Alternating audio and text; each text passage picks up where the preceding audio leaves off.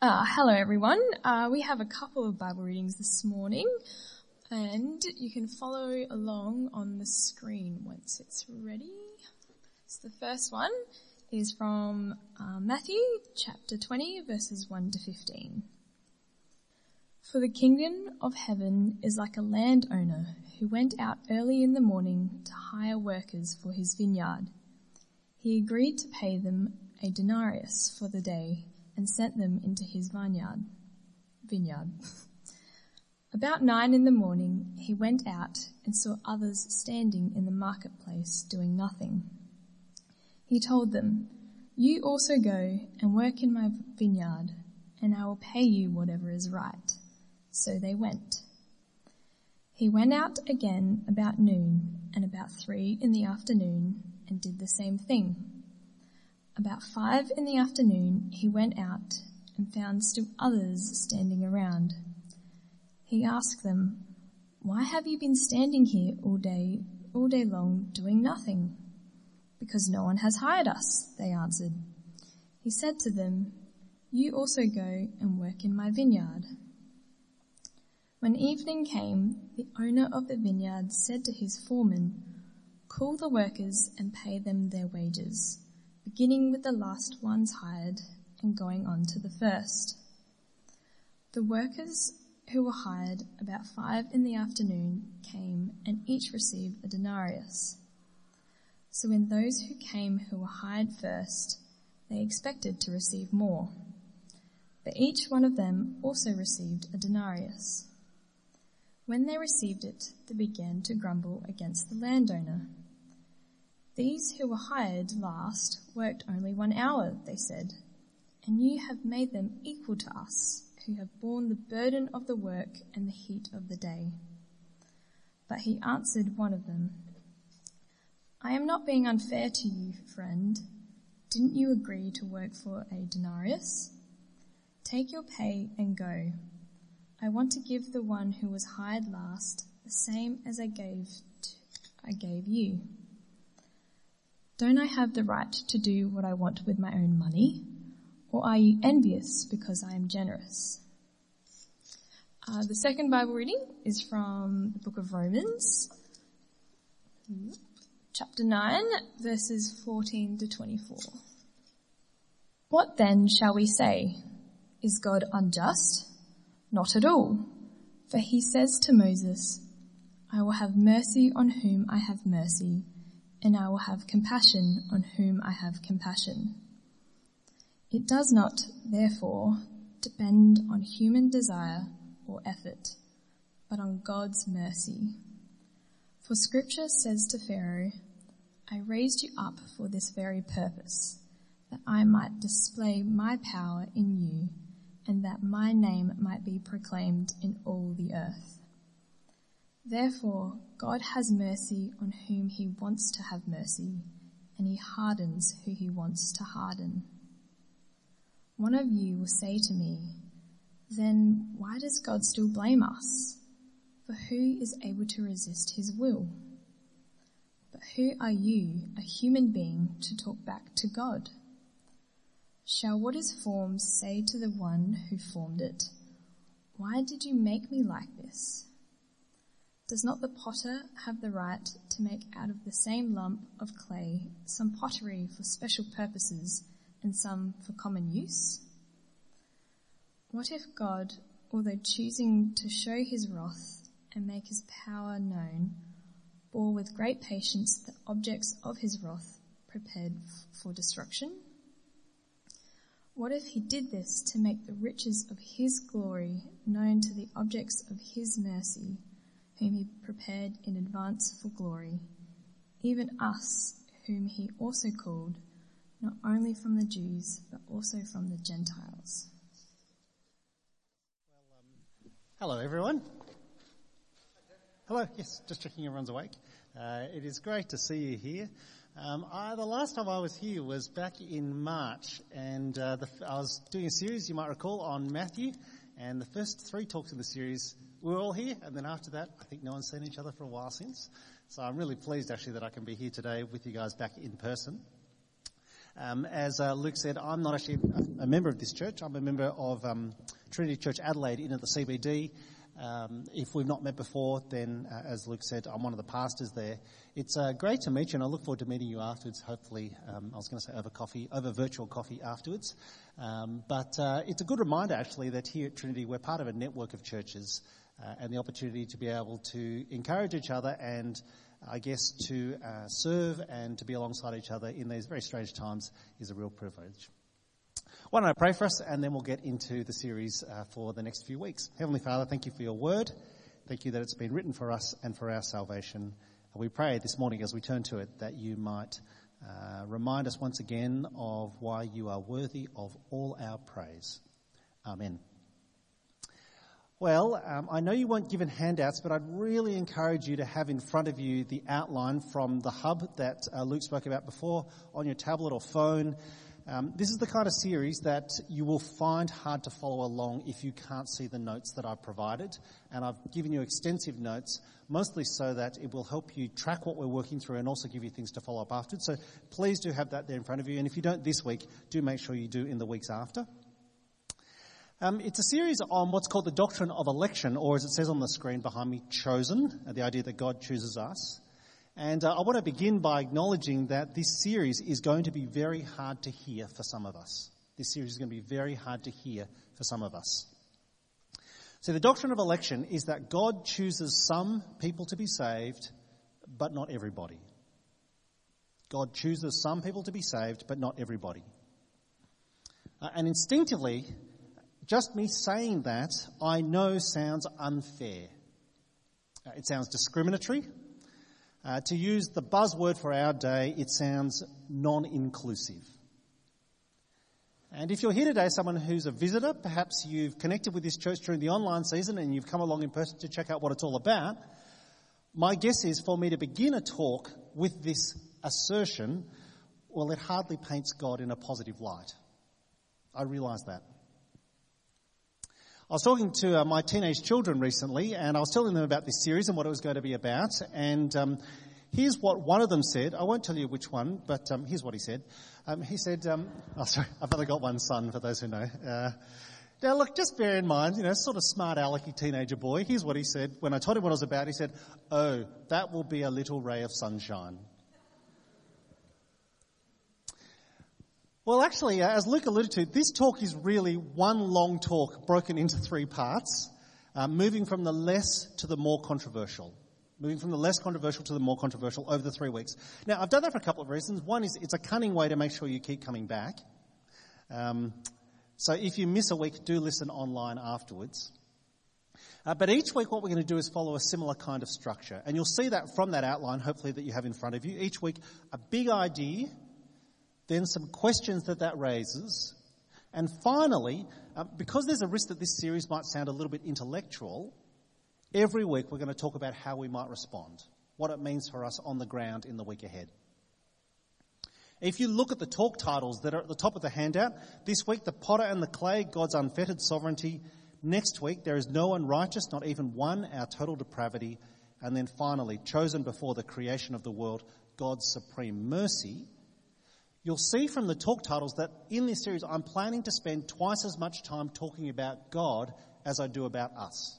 Twice as much time talking about God as I do about us, which I figure is about the right balance for a series that's on the character of God. Our final thing to say, just as we get into it, is, uh, and again, to point out the obvious, this is particularly for the members of this church, but if you're new to us, uh, it's worth me saying this. This is not the normal kind of series that we do in a Trinity Network church. Uh, not so much for the topic, but for the way in which we're going to do it. So normally in a Trinity Network church, what we do is we just open a passage of the Bible and we work our way through a book of the Bible over successive weeks, as you've been doing here in Exodus. Um, that's not what we're going to do in this series. For three weeks, rather than work through one passage, we're going to see what the Bible as a whole has to say on a topic. Now, to help that, I'm actually going to use a number of theological terms along the way. Um, that's so that if the ideas that are raised are ones that you want to follow up on, you can actually pick up the many great Christian books on the topic and you'll understand what they're talking about. And each week, as Luke's alluded to, we'll have Q&A. Uh, we've got a bit of space and time for that this morning. Um, we want to have Q&A at the end of the talk so that, um, as you'll see on the top of your outline, as I keep urging you, you want to be like the Bereans. You want to be like the Bereans. That's a reference to Acts chapter 17 verse 11, printed there on your outline. Uh, the Berean Jews were of more noble character than those in Thessalonica, for they received the message with great eagerness and, here's why they are of noble character, they examined the scriptures every day to see if what Paul said was true. They examined the scriptures every day to see if what Paul said was true. And my point is that if they test an apostle against the word of God, how much more so do you need to a pastor? So we'll have Q&A at the end of each talk.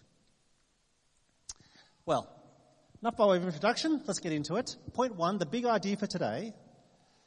Let me lead, it, lead off with it, and it's the starting point for this whole series on thinking about election. There's a blank for you to fill in on your outline if you can on a tablet. Sorry about that. I don't think that's possible, but you'll get the point. Here's the big idea. The Creator is entitled to do whatever he wants with his creation. The Creator is entitled to do whatever he wants with his creation. Uh, thanks to Shannon for bringing both of those readings for us. We're going to dig into Romans chapter 9 in much more detail in week 3 because it's actually the key passage on this doctrine of election. But today I want to focus just on two verses, which I've printed there on your outline, verses 20 and 21, Romans chapter 9. Let me read them again. Who are you, a human being, to talk back to God? Shall what is formed say to the one who formed it, Why did you make me like this? Does not the potter have the right to make out of the same lump of clay some pottery for special purposes and some for common use? Does not the potter have the right to make out of the same lump of clay some pottery for special purposes and some for common use? Um, I have called this talk God's Unfettered Sovereignty. God's Unfettered Sovereignty. Now that's old fashioned language. A sovereign, of course, is the formal word that was applied to a monarch. A monarch who has absolute power over his or her realm. Where we begin this series is with the big idea that the Creator is therefore entitled to do whatever He wants with His creation. The Creator is entitled to do whatever He wants with His creation. Uh, it's actually the language of right, entitlement, right? It's more than just saying the Creator is allowed to or the Creator is at a liberty to. It's saying the Creator is entitled to do whatever He wants because He's made everything. And of the many passages in Scripture that could demonstrate that point, well, the one that we've just seen is perhaps the most blunt and direct. It's saying that a potter has the right to use some clay for special purposes, uh, like making grand sculptures. And the potter has the right to use some pottery for common uses, some clay for common uses, like functional kitchenware. But different plans for different bits of clay cast no moral aspersion on the potter's character. Now, let me give you a superficial example that will try and make this point because, with very rare exception, most of us aren't potters here. Consider what people will do with Lego. Lego. Now, first things uh, first, I'm not from South Australia, so I don't call it Lego. For the record, neither does anyone else, not even the Danish. So I reckon that gives you a hint there. It's actually Lego. Now, here's my point. When you're given a new box of Lego, some people, when they open the box, what they do is they choose to meticulously follow the instructions from start to finish, right? Now I'm gonna, I could ask for a show of hands as to who does that, right? You know, some of us are like that. We are the right people. No, That's not true. there are some of us like that. Others, of course, well, let's call them the free spirits. and for those of us, yeah, anyway, let's look at Now, you get the point that I'm making here, right? When it comes to Lego, whether you follow the instructions or you just let your imagination run wild, it doesn't make you into a good or a bad person. You're entitled to do whatever you want with it. Now, of course, this is a somewhat limited illustration because even if we own the Lego, you didn't make the Lego in the first place. So I get that that's not quite the same illustration that's been given in Romans chapter 9. And of course, I realize that calling God a potter and you and I clay, well, basically, it's likening us to lumps of rock. Um, that doesn't feel like a particularly high view of humanity, does it? Are we no more than puppets on a string dancing to the puppet master's tune? Are we no more than actors in a play who are reading out predetermined lines? Well, those are fair questions to ask. They're fair questions because they ask about the extent to which we ought to be held accountable for our actions if God has made us in a particular way. And we'll return to those ideas in later weeks. But for now, for today, I simply want to ask what's the alternative to God being completely unfettered in his sovereignty? What's the alternative to God having complete control of all that he has made? See, if he doesn't, it would make him subject to something or someone else. By which very definition, he would no longer be sovereign. It seems to me that, at least in my opinion, there's very little point me worshipping a mostly powerful deity. Very little point in worshipping a mostly powerful deity. Let me give you a couple of reasons. Uh, one is, if you're going to invoke a god, if you're going to call on a god, you want that god to be powerful, uh, preferably all powerful. I mean, who wants to call on a second string minor deity? Think, for example, of the pantheon of Greco Roman gods, you know, like Zeus and Apollo, constantly jostling for supremacy. But much more importantly, if you're going to give your life in service to a God, you want that God to be supreme. You want to know that, to put it really crudely, you've thrown your lot in with the winning team. You want to know that His will will be done, that His kingdom will come, and that His name will be hallowed throughout all the earth. Well, let me take that idea and put it slightly more positively. Why did this all powerful God choose to make us then? Why did this all powerful God choose to make us? We'll see what Paul says in Ephesians chapter 2 verse 10, printed on your outline. Ephesians chapter 2 verse 10. For we are God's handiwork, created in Christ Jesus to do good works, which God prepared in advance for us to do. Actually, that's a pretty extraordinary way to refer to humanity, isn't it? To be called God's handiwork. Uh, not just clay in the potter's hands, but his very handiwork. Because what Paul is saying is that being made by God, being made by an all powerful God, means we have been fashioned for a purpose. We've been made for good works. And that's so much a better alternative than what the world has to offer in terms of explaining why you and I are here. See, all the world can say is that we are progressive updates on previous versions of mankind. Well, um, I'm not naive, right? I get that even if God is all powerful and has a purpose for our lives, we're still going to have to address the question of our choices and whether we should bear responsibility for our actions. As I said, we'll come to that in subsequent weeks, but can I say at this point, if I am accountable for my decisions, if my salvation is up to me, then I, for one, actually think that I'm in trouble. Because my track record demonstrates that I consistently make poor choices. Actually, I think I'd prefer that the buck did not stop with me, that it stopped with someone else. And ideally, that it stopped with someone who is powerful predictable, and preferably good. Of course, the difficulty for, difficulty for us is that uh, unconstrained power in our world is so often misused that we find it almost impossible to imagine absolute power not corrupting absolutely. And so, of course, this raises serious questions about God's character. So let me move then to point two and a couple of questions to consider about the character of God.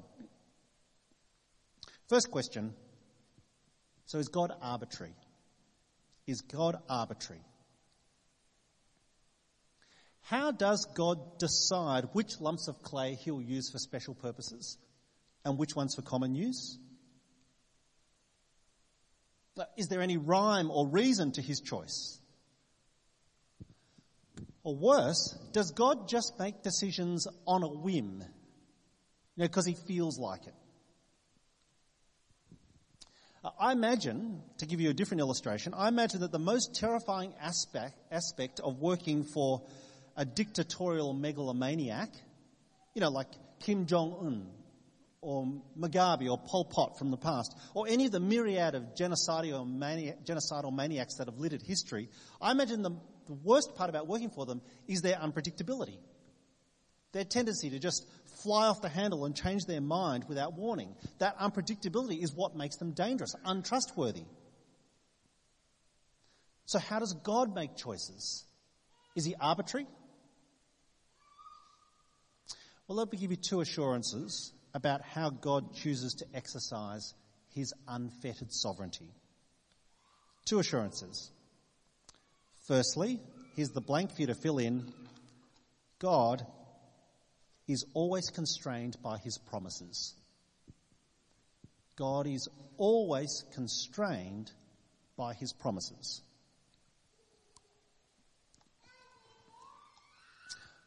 What I'm saying is that God is predictable and faithful. But he's not faithful to some external standard or some higher power. There is none higher than him. What he is faithful to is himself, to his promises.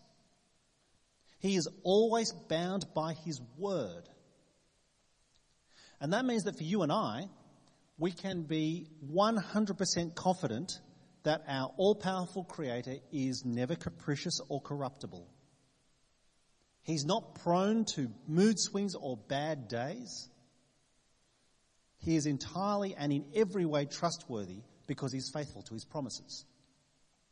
Our passage that I've chosen just to demonstrate that point comes from Deuteronomy 7, verse 7 through 9, printed on your outline. Let me read it out. The Lord did not set his affection on you and choose you because you were more numerous than other peoples, for you were the fewest of all peoples.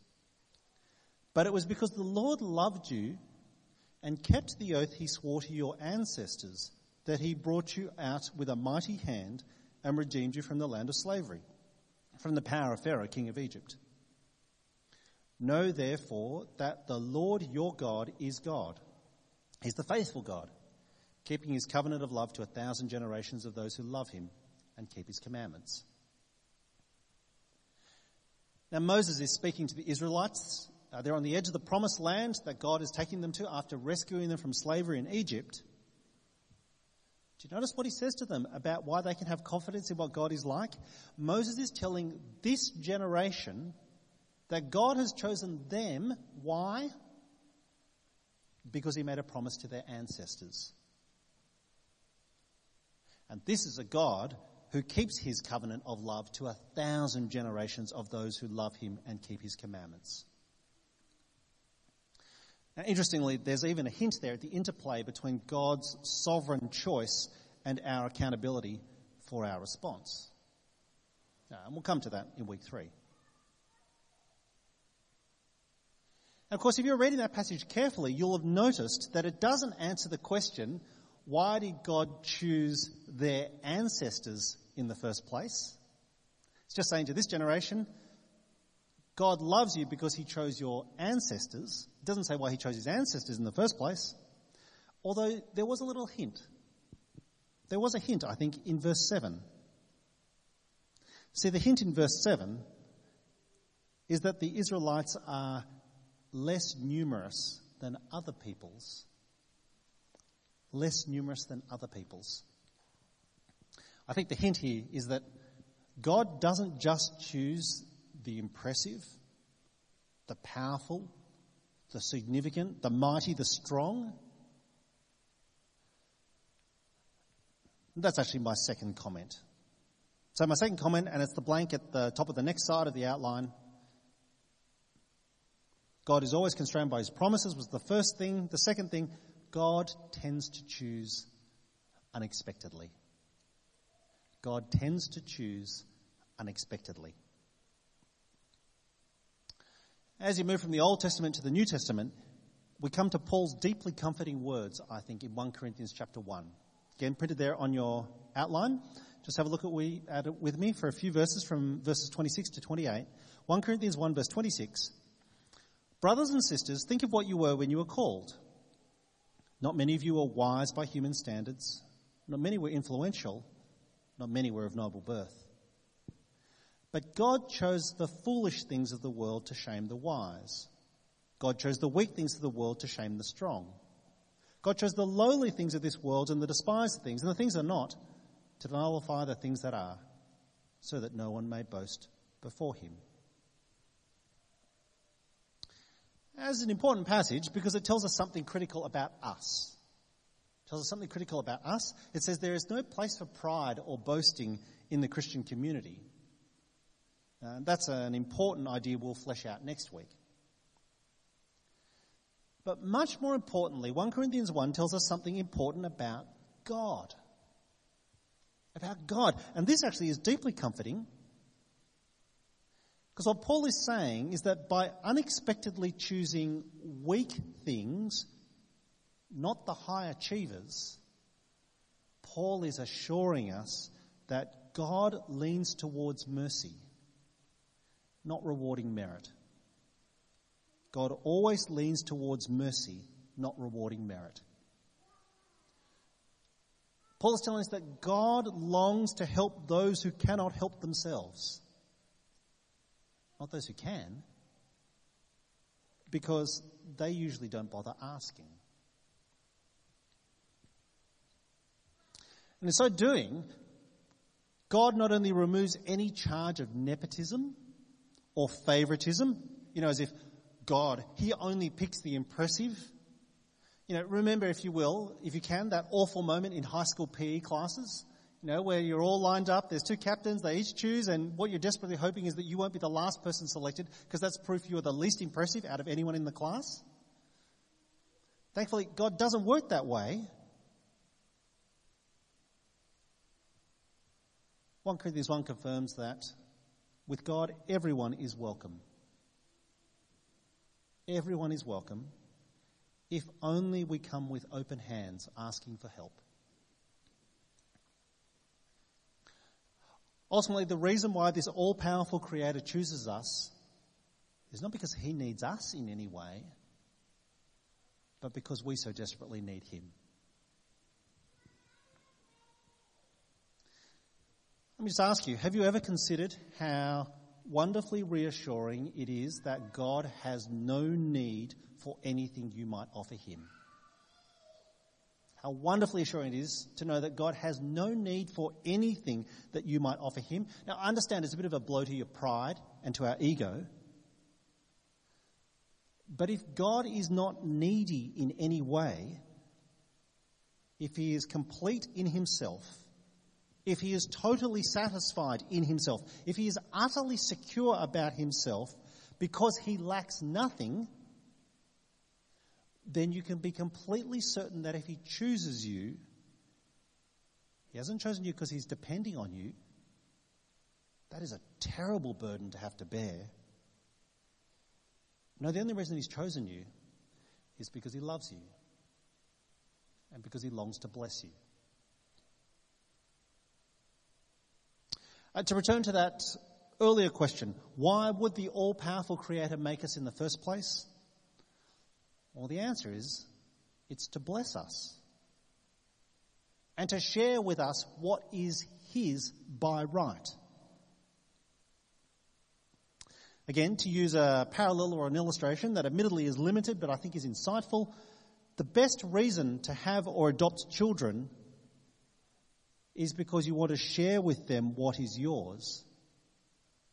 You don't do it to further your own interests or to fulfill your own dreams. Heaven help any child with parents like that.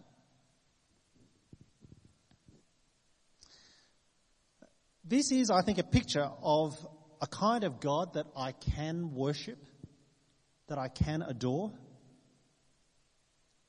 It's a picture of a God who is all powerful, unfettered in sovereignty, who nevertheless leans towards mercy and not rewarding merit. And that's why I think the first Bible reading that we had, the parable that Jesus tells of the workers in the vineyard, that's why it's so wonderful. Because of what it tells us about what God is like. You remember how the story went, right? A guy recruits labour throughout the day. They all work for different lengths, but he pays them the exact same amount at the end of the day. And when he's challenged by those who feel like they've been ripped off because they worked the longest and got the same as those who worked the least, look at what he says. Matthew 20, verse 15. Don't I have the right to do what I want with my own money? Or are you envious because I am generous? So the power of the story that Jesus is telling is that it poses a cutting diagnostic question. It asks a question of you and me. It asks, with which of the workers do you most resonate in that story?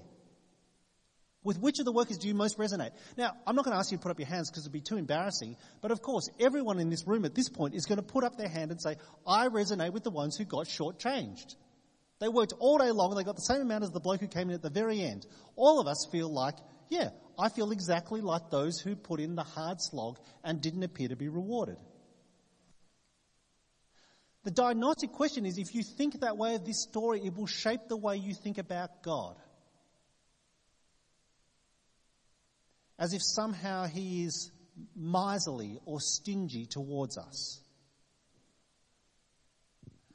When in fact, the whole point of the story is that it's meant to be about God's unexpected generosity. See, the Creator is entitled to do whatever He wants with His creation. So, what does He do? What does He long to do? Answer He longs to bless us because He's a God who leans towards mercy. Okay, well, I've gone on for a bit. A big idea, some questions that it raises. Let me finish very briefly then with how might we respond? What difference does this make for us tomorrow?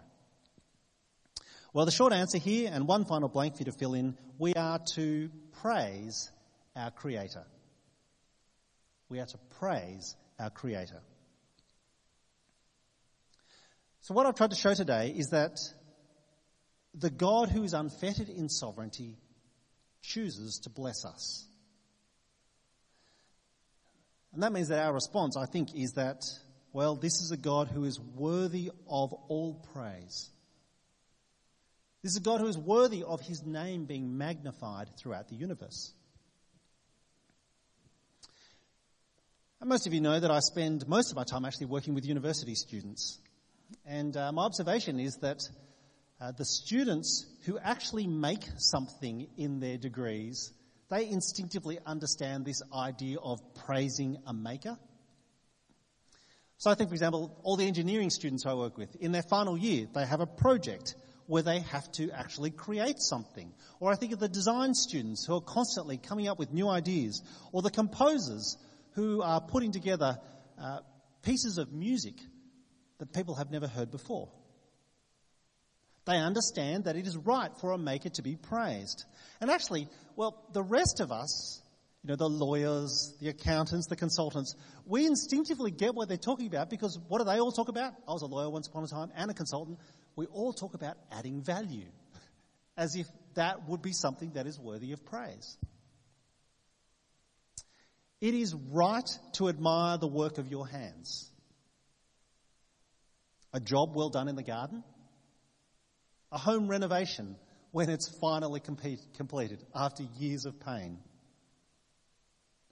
It is right to admire the work of your hands just as when you behold something wonderfully made, it is right to praise the Maker. It is right that when a skyscraper is unveiled, that the architect is honoured for the design. So to Revelation chapter 4, printed there on your outline. Whenever the living creatures give glory, honour, and thanks to him who sits on the throne and who lives forever and ever, the 24 elders fall down before him who sits on the throne and worship him who lives forever and ever. They lay their crowns before the, the throne and they say, You are worthy, our Lord and God, to receive glory and honour and power, for you created all things, and by your will they were created and have their being. I thought I'd ask you this morning if the idea of never ending praise of God, to be honest, just sounds a little bit boring. Now, of never ending praise of God. I mean, do you worry that when you read passages like Revelation 4, that all that kind of falling down and worshiping, worshiping God might get a little bit tedious at some point? As if constantly going, you know, holy, holy, holy, holy, holy, holy. You know, maybe after 10,000 years, well, maybe, maybe do you worry that it'll be kind of like the Mexican wave? Come on, enough's enough, right? Well, I'm going to ask you then if you will imagine the experience of, and this is going to be a bit rude, but imagine the experience of winning a premiership flag. now, I'm not from South Australia, uh, so quite frankly, yeah, you'll never know what that means. But um, harsh but fair. Trust me, it's going to end up the same way that it always does. But imagine finally, if a South Australian team finally won a premiership, imagine the never ending celebrations. Or more to the point, the fact that at that point it's not just the team who celebrates, but even their fans. That's why we say we won, even though we had nothing to do with it. How do you apply praise in your life? How do you apply praise of our Maker in our life? Well, at the bottom of your outline, I've given you a discussion question. I've asked you, as you go from here, to reflect what might you praise God for? What might you praise God for? And I'll give you a hint at this point. In answering that question, please do your very best to resist the temptation to think about all the things you desire but don't have. Resist the temptation to think about things you desire but don't have. Instead, start by praising God for what He has made us for. We are His handiwork. We have been created to do good works that He has prepared for us in advance to do. And I don't know about you, but I, for one, can't wait to do them. So here's my final thought. Not only did God make us to share in his glory, not only did he prepare good works in advance for us to do, this for me is the most praiseworthy aspect of our God. You see, even when we turned away from our Creator, even when we rejected Him, even when we told Him to leave us alone, still, He remade us. He refashioned us. He rebirthed us in Christ. What an awesome God. What a merciful God He is. Let me finish with 1 Peter 1 verse 3. Praise be to the God and Father of our Lord Jesus Christ. In His great mercy, He has given us new birth into a living hope through the resurrection of Jesus Christ from the dead and into an inheritance that can never perish, spoil, or fade. Let me pray. Heavenly Father, we thank you that in your kindness and mercy you chose to make us even when we had no right to expect it.